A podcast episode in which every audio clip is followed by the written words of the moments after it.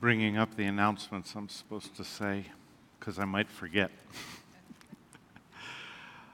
One of the things that we value and that we really seek to foster is a sense of church family, and that is available for everyone. So, one of the things that we do each year is have a Thanksgiving celebration together. That's coming up in two weeks, November 19th.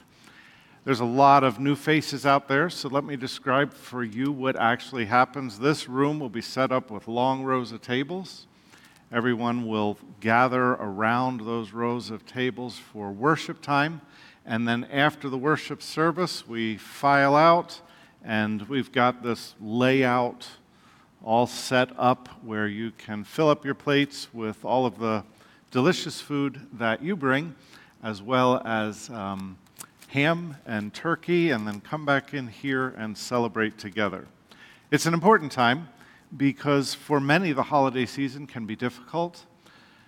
And this is a time to enjoy family, to enjoy church family together. It's also important this holiday season not only to foster that sense of family, but also to foster a sense of service to our community. And so, combined with the Thanksgiving service at this time of year, we also have bumper crop. So, today, today, out in the gathering area, you can pick up a grocery bag, but there's actually nothing special about these grocery bags. If you forget, you can use your own. Fill it up in the course of this week, and then bring it next week and leave it behind your car in the parking lot. And the youth go around and they gather up those groceries.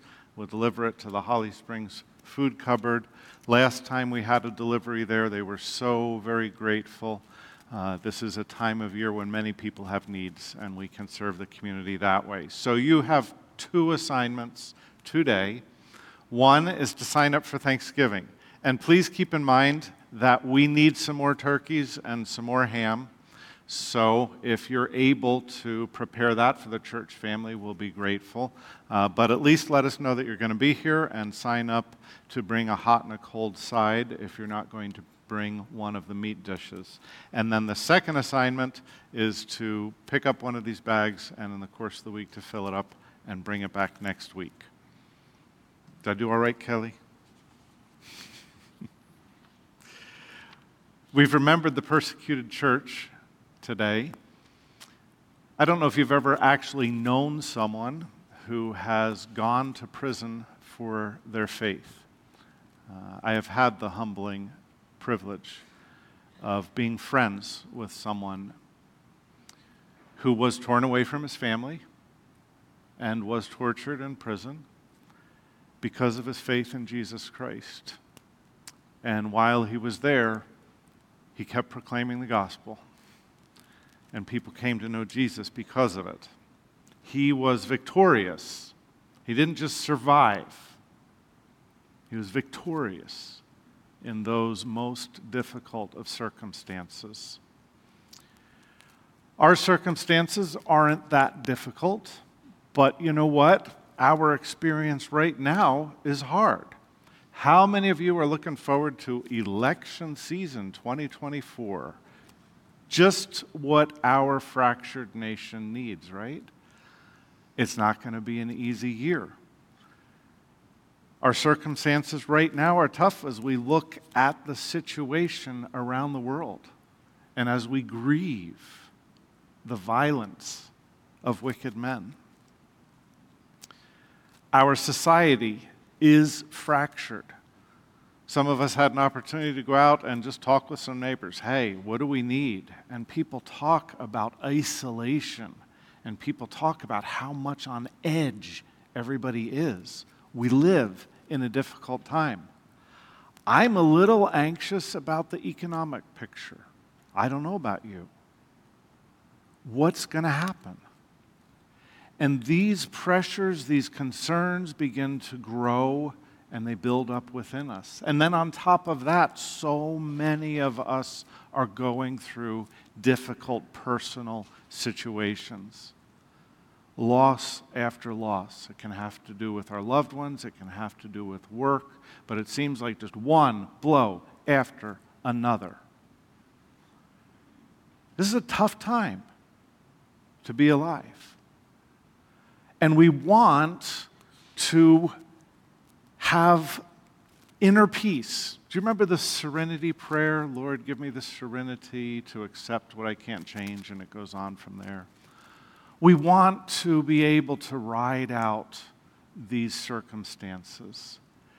But for the most part, in doing so, people in our world look to the inner self. Okay, going to strengthen myself, going to stand up to this, going to dig into my resources and make it through.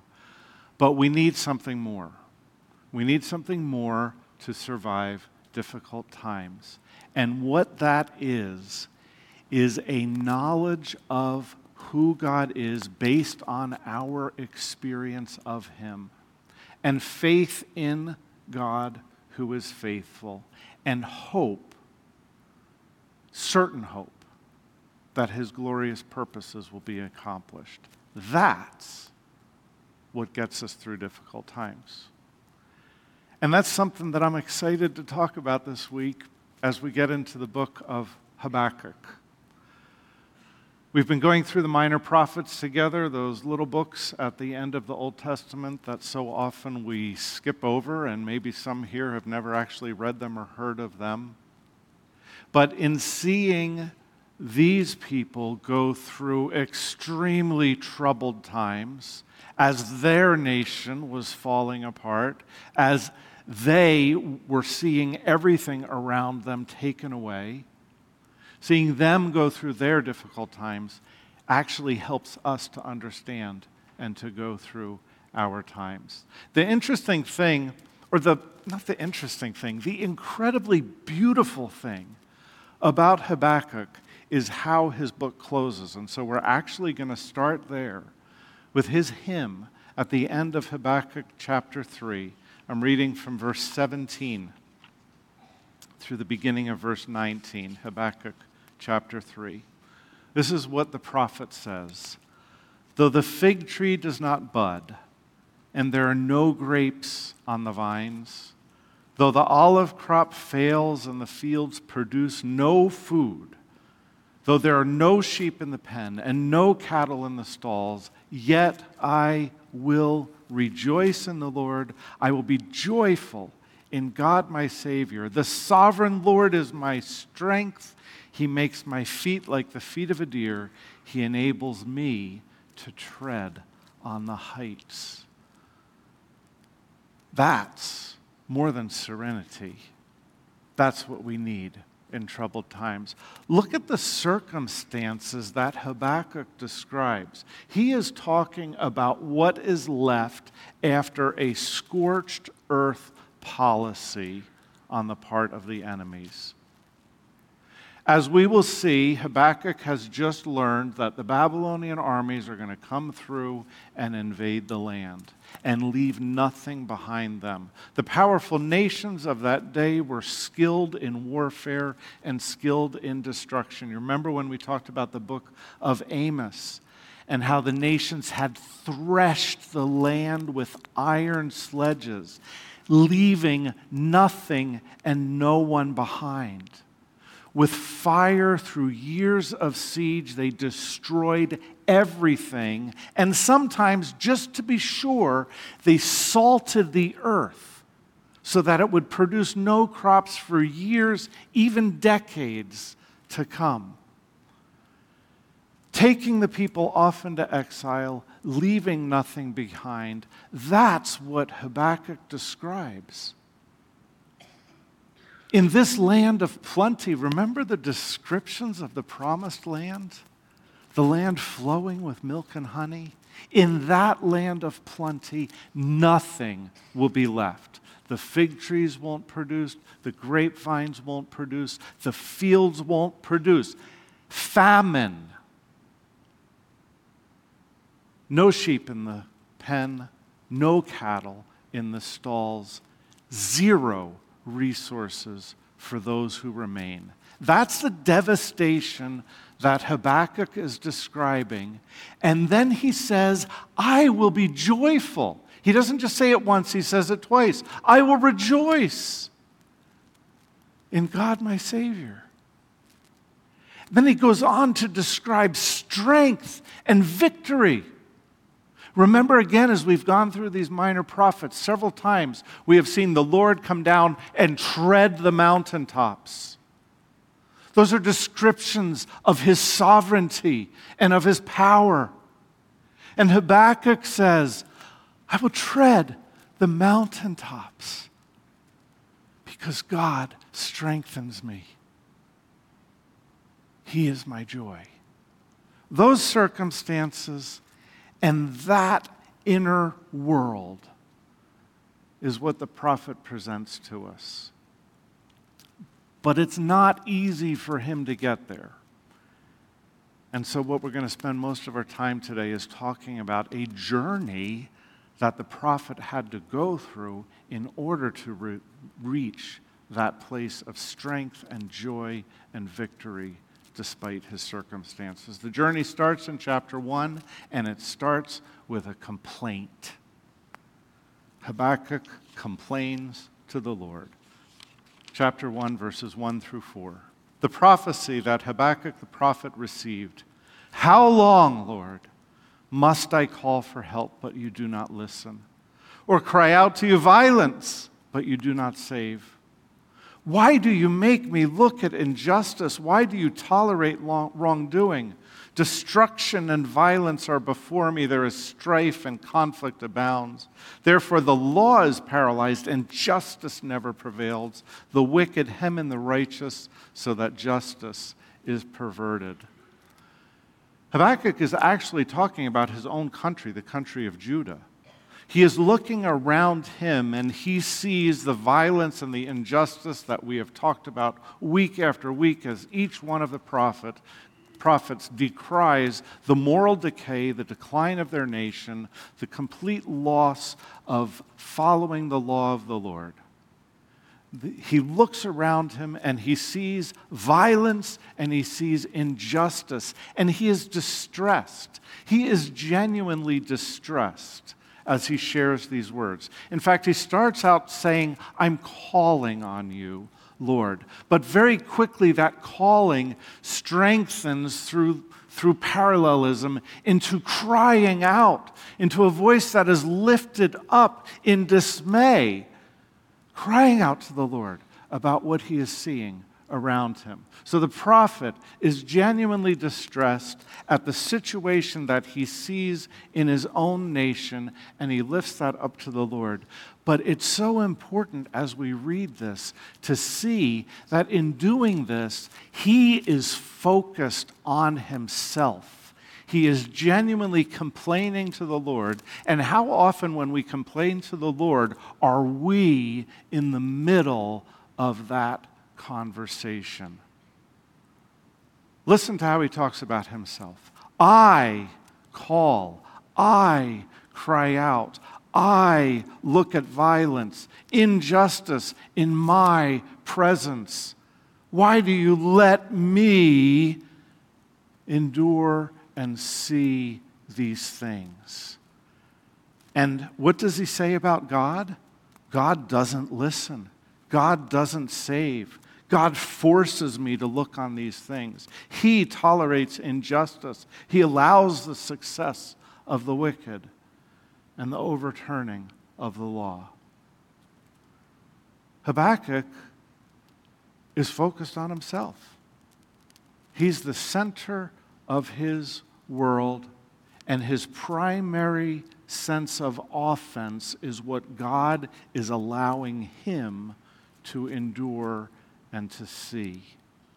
How often is that true in our own lives? From the little things to the big things. Absolutely true story. You know, in your refrigerator, you have the, the butter, whatever. so we had six packets of mayonnaise. You know, the little packets you can take with you when you go camping. Six packets of mayonnaise in the little butter drawer. I opened up the fridge and one of them fell out. I picked it up And as I opened the butter drawer to put that one in, the other one fell out. And five times, five times, I picked up one, put it in, and another fell out. And I just about threw the refrigerator out the window. How ridiculous. But it's the same thing when the traffic lights line up the wrong way, when the little things go wrong. Why do I get so angry? It's not because it in any way violates the holiness of Christ or offends him. It's all about me. I think the world ought to go my way all the time. Amen. and then the big things. How many things go wrong in life? And on top of the sickness is financial loss. And on top of the financial loss is some conflict in relationships or, or, whatever it might be. And then at work, some selfish person takes credit for our work over and over and over again, and they prosper and we suffer. And it just seems to keep going.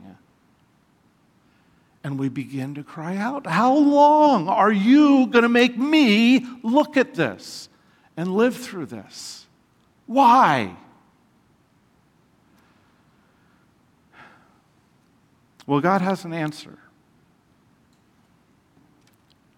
for Habakkuk in his selfish little world.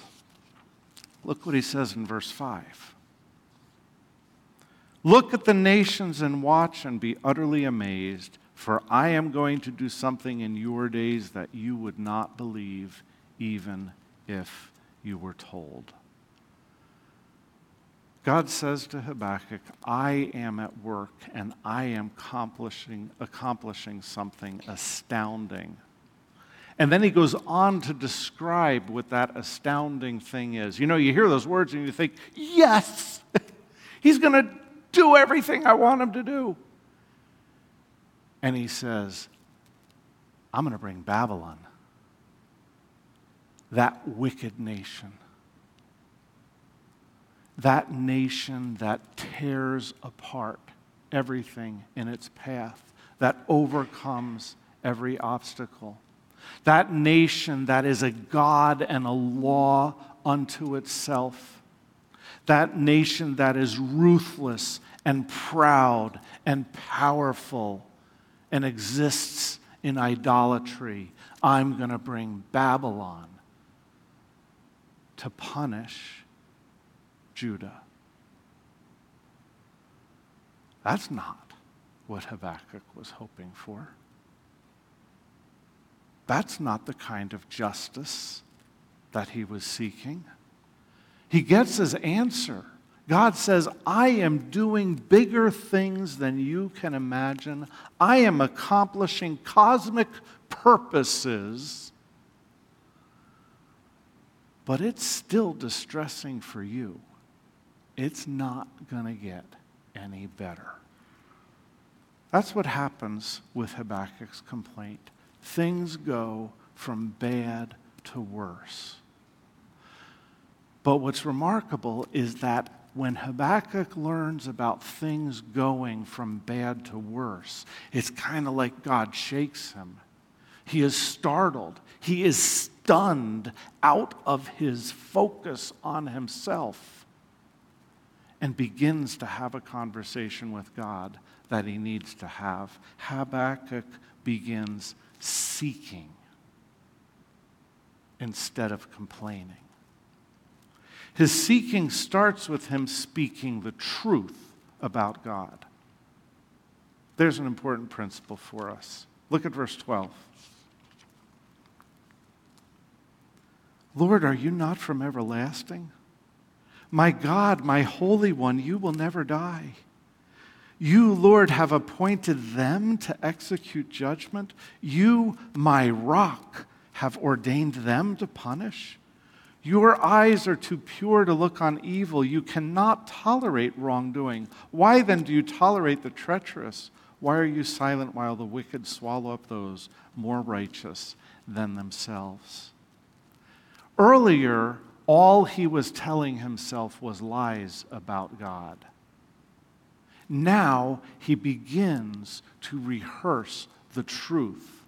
He recites to himself the eternality of the Lord and his holiness. The fact that he is indeed just, he is trustworthy and faithful, my rock who never changes. He is sovereign and he is pure. And it is in this process of telling himself the truth that he begins to experience inner transformation. It's so important to tell ourselves the truth. This is a lesson I learned from my wife, who at times has struggled with depression. And one of the primary tools is telling myself the truth. The lies want to cycle and repeat themselves in your head. Tell yourself the truth. The things that you know, that you have read, that have been confirmed and cannot be denied. Habakkuk begins to tell himself the truth. But he still has questions, doesn't he?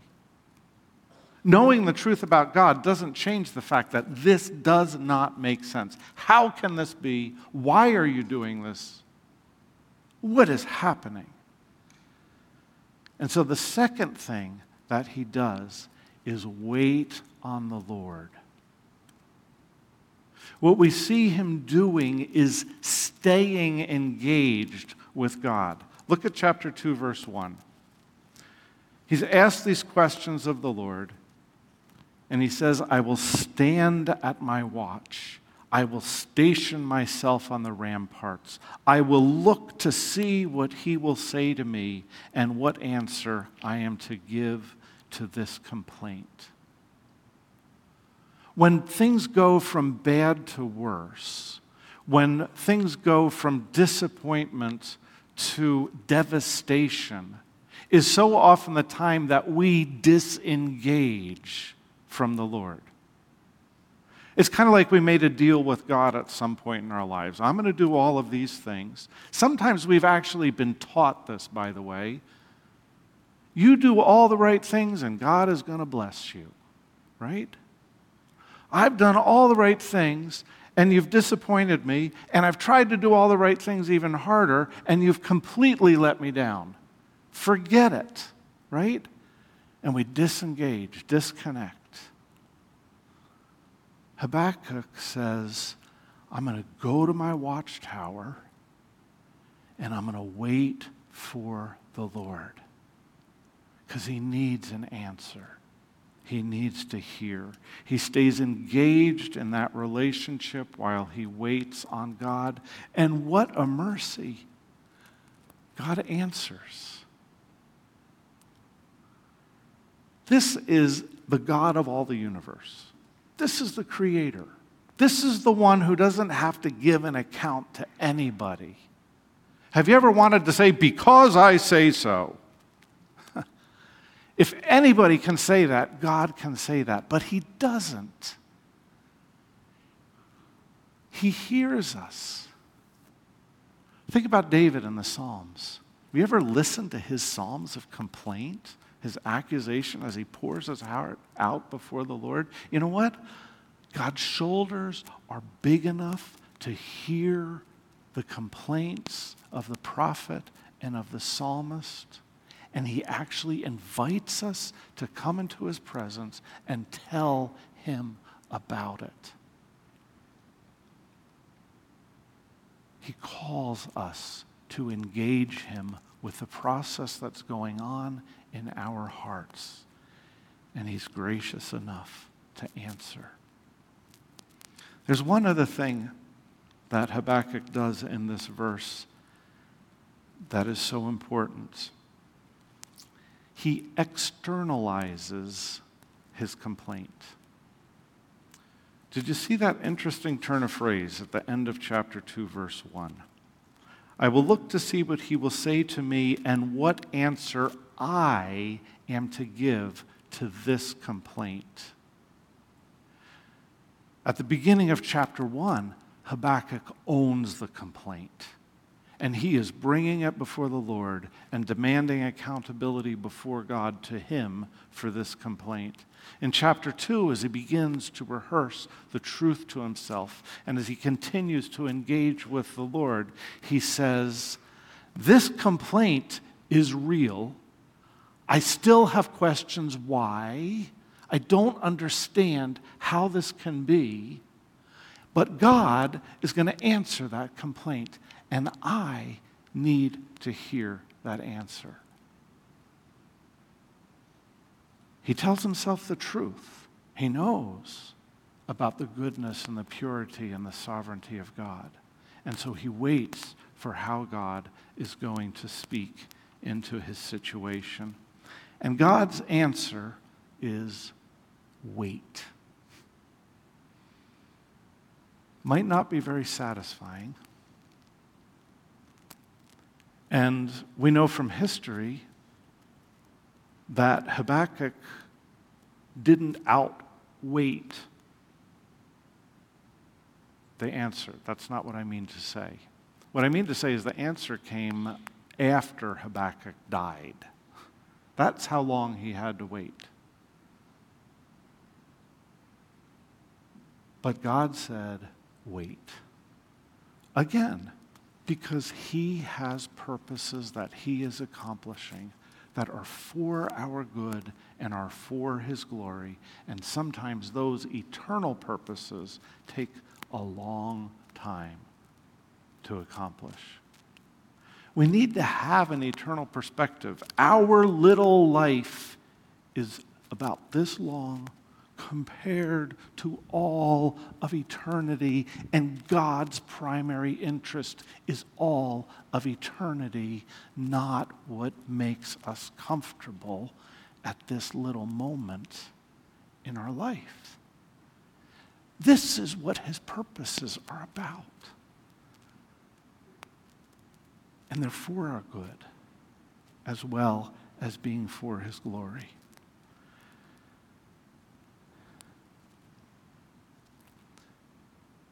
One example in John chapter 9, when Jesus is with his disciples and they see the man who was born blind.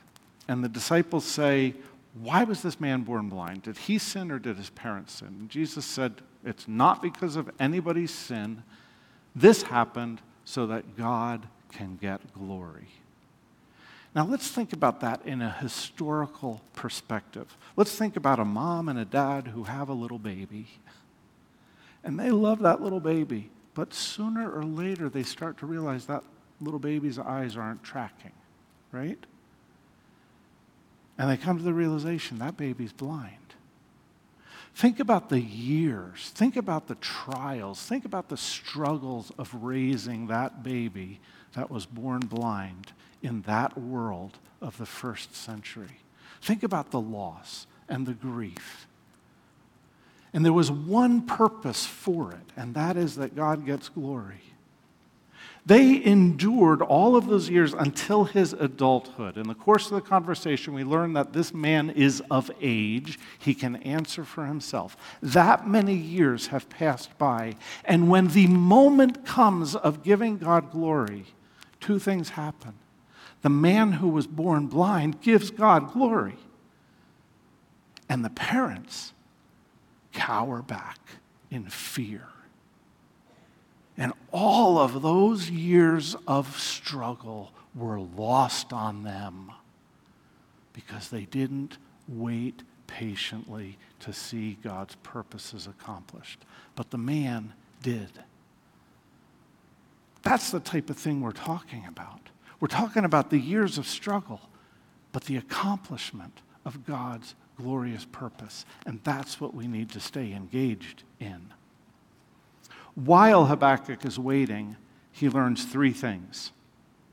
So, chapter 2 continues, and basically the rest of the chapter is God describing the destruction that's going to come upon Babylon. Okay? So, Judah is violent and unjust. God is going to bring a more violent and more unjust Babylon to punish Judah. And then God is saying in chapter 2, I am also going to publish punish Babylon for its violence and injustice. And in the midst of this description of what God is going to do, Habakkuk learns three things.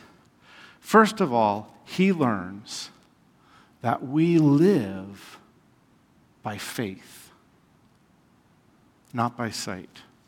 Chapter 2, verse 4. See, the enemy, this is Babylon, is puffed up. His desires are not upright. So, in contrast to the pride of the nations, in contrast to self sufficiency, in contrast to being a law unto oneself, the righteous person will live by his faithfulness.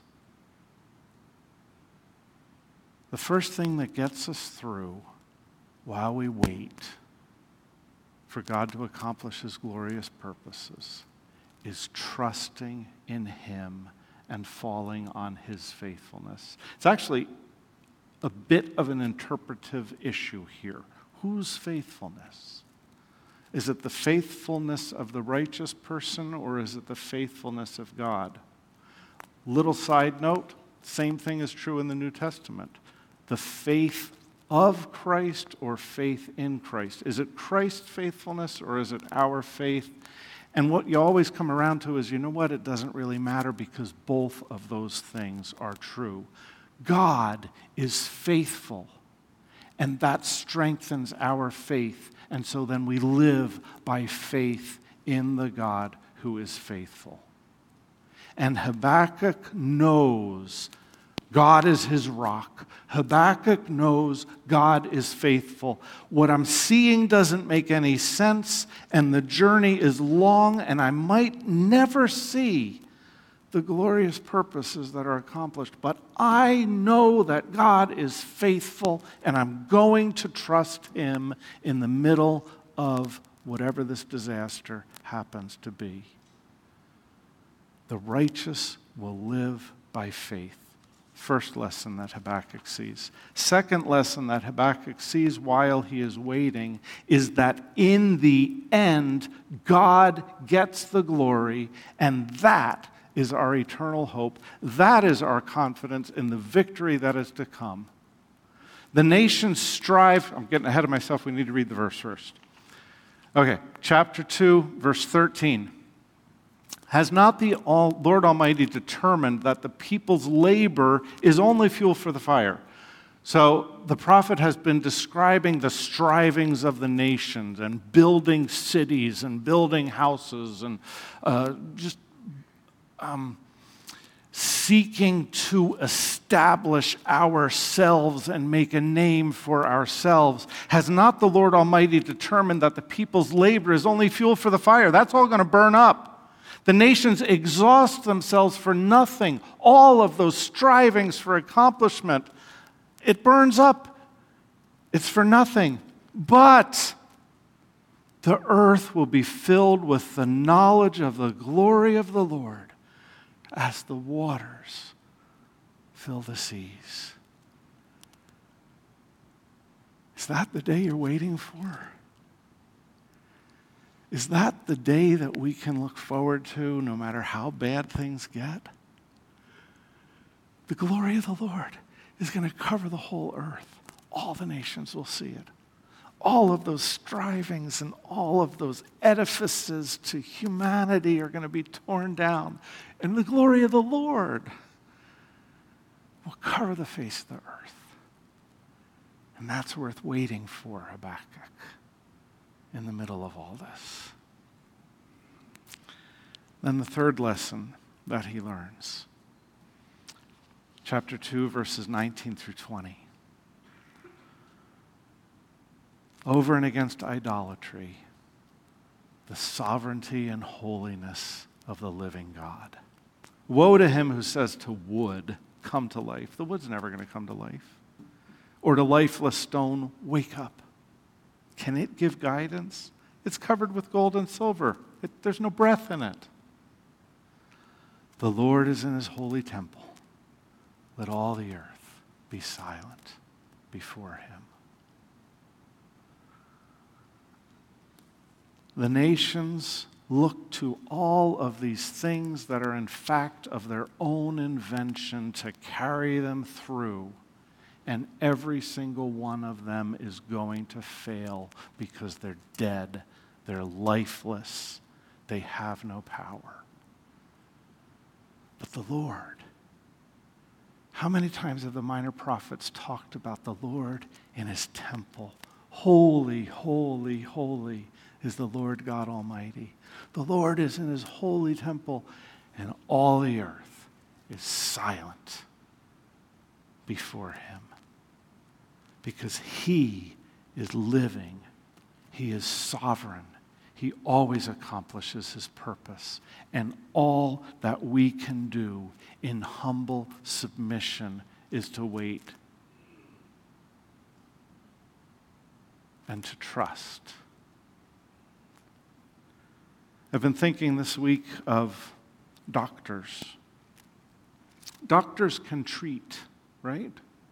But they can't heal. It's okay to go to your doctor to get treatment. But please don't bank on that. Don't make that the idol. Don't make that your source of hope. God is the one who heals. And then that leads me to think about other things that we can make idols of. We can make idols out of our IRA, can't we? You know what? The day really might come that the fig trees do not blossom and the, the grapevines bear no fruit and the land doesn't produce and the IRA is empty. It really might happen. It's okay to save, it's okay to prepare, but we better not bank on that. If we do, it's an idol. What we bank on is the Lord, who's in his holy temple. And we are silent before him. And so Habakkuk in seeing these lessons about God's faithfulness and God's glory in the end and God's holy sovereignty comes to a place of trembling and trust before the Lord.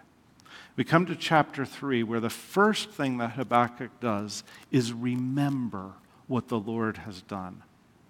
Chapter 3, verse 3, he recalls the Lord bringing the nation out of Egypt God came from Teman, the Holy One from Mount Paran. His glory covered the heavens and his praise filled the earth. He goes on then to describe pestilence, the plagues that were brought upon the people. He talks about victory over Midian. He's rehearsing what he knows was true of God in the past. And he actually says, What you have done, I will wait for you to do again. Remember, look back not only in the way that we have heard that God has been faithful, but at the ways that we've seen it true in our lives based on our own experience of Him, we can be confident. We can trust in Him. And so Habakkuk gets to verse 16. We started reading earlier in verse 17. Look at verse 16. I heard all this stuff that preceded, this whole process he went through. I heard and my heart pounded. My lips quivered at the sound. Decay crept into my bones and my legs trembled. His circumstances aren't changing. He is terrified at what might happen. The future is still daunting. Yet, I will wait patiently for the day of calamity to come on the nation that is invading us. Though the fig tree does not bud, and there are no grapes on the vines, though the olive crop fails and the fields produce no food, though there are no sheep in the pen and no cattle in the stalls, yet I will rejoice in the Lord. I will be joyful in God my Savior the sovereign Lord is my strength. He makes my feet like the feet of a deer. He enables me to tread on the heights. Habakkuk looks with strength and with joy and with victory on these devastating circumstances because he knows who God is and he believes in God. And he is going to trust him until the very end. So let's play a little game of fill in the blank here. If you haven't yet, the day is going to come when you want to ask God, How can you be doing whatever it is to me?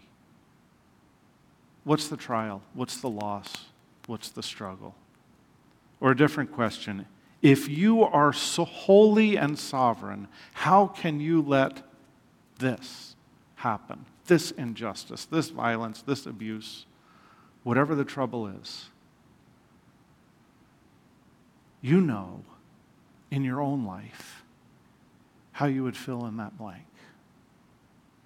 It's okay to ask that question. That's the first thing. Have it out with God. Don't disengage. Don't run from the question. Don't try and stuff it down because good people don't ask hard questions.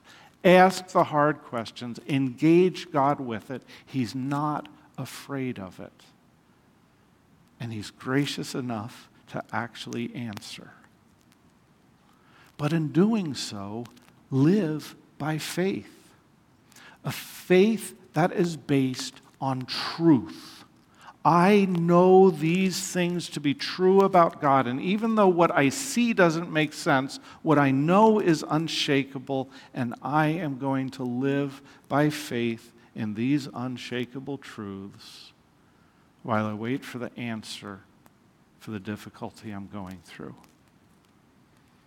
And then finally, wait on Him to accomplish not necessarily the comfortable thing that we want, but the glorious thing that He has determined. He understands. We do well to remember Jesus in the Garden of Gethsemane in agonizing prayer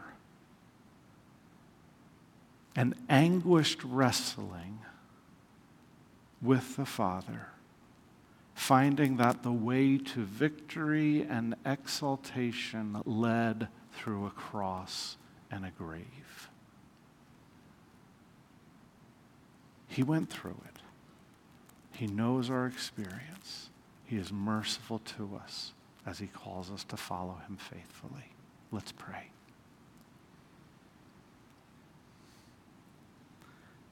Heavenly Father, thank you for this little example.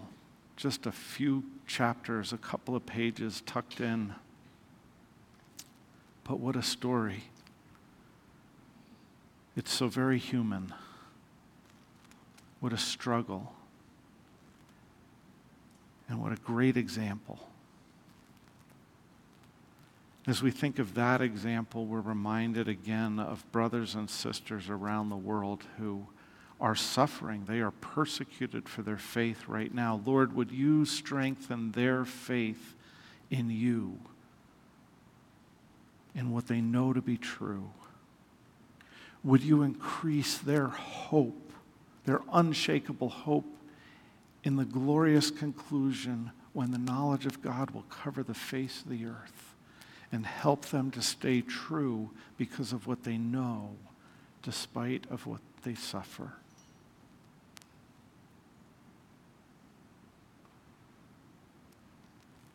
And Father, in our circumstances, objectively looking, we have it so much better than so many other people. But that doesn't change the fact that today some of us are suffering, some of us are grieving, some of us are going through loss and uncertainty in jobs and in family and other areas of life. With what we are facing today, you are merciful. You hear, you understand, you are gracious to answer. Strengthen our faith. Increase our knowledge of the truth, Lord, we pray. Enable us to rejoice in the glorious conclusion, even as we suffer through a difficult present, and help us to walk, to tread on the tops of the mountains in the strength that you provide in Jesus Christ, in whose name we pray. Amen.